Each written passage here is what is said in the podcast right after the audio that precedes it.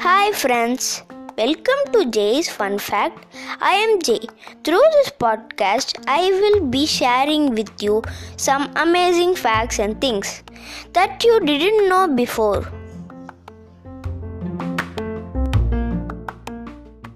Do you know why are coins all of different size?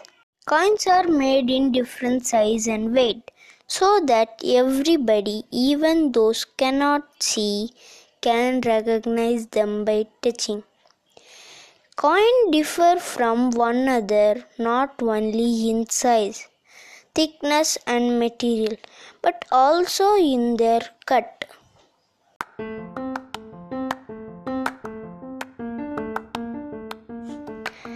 That's all in today's episode. Meet you again with another interesting fact. Thank you.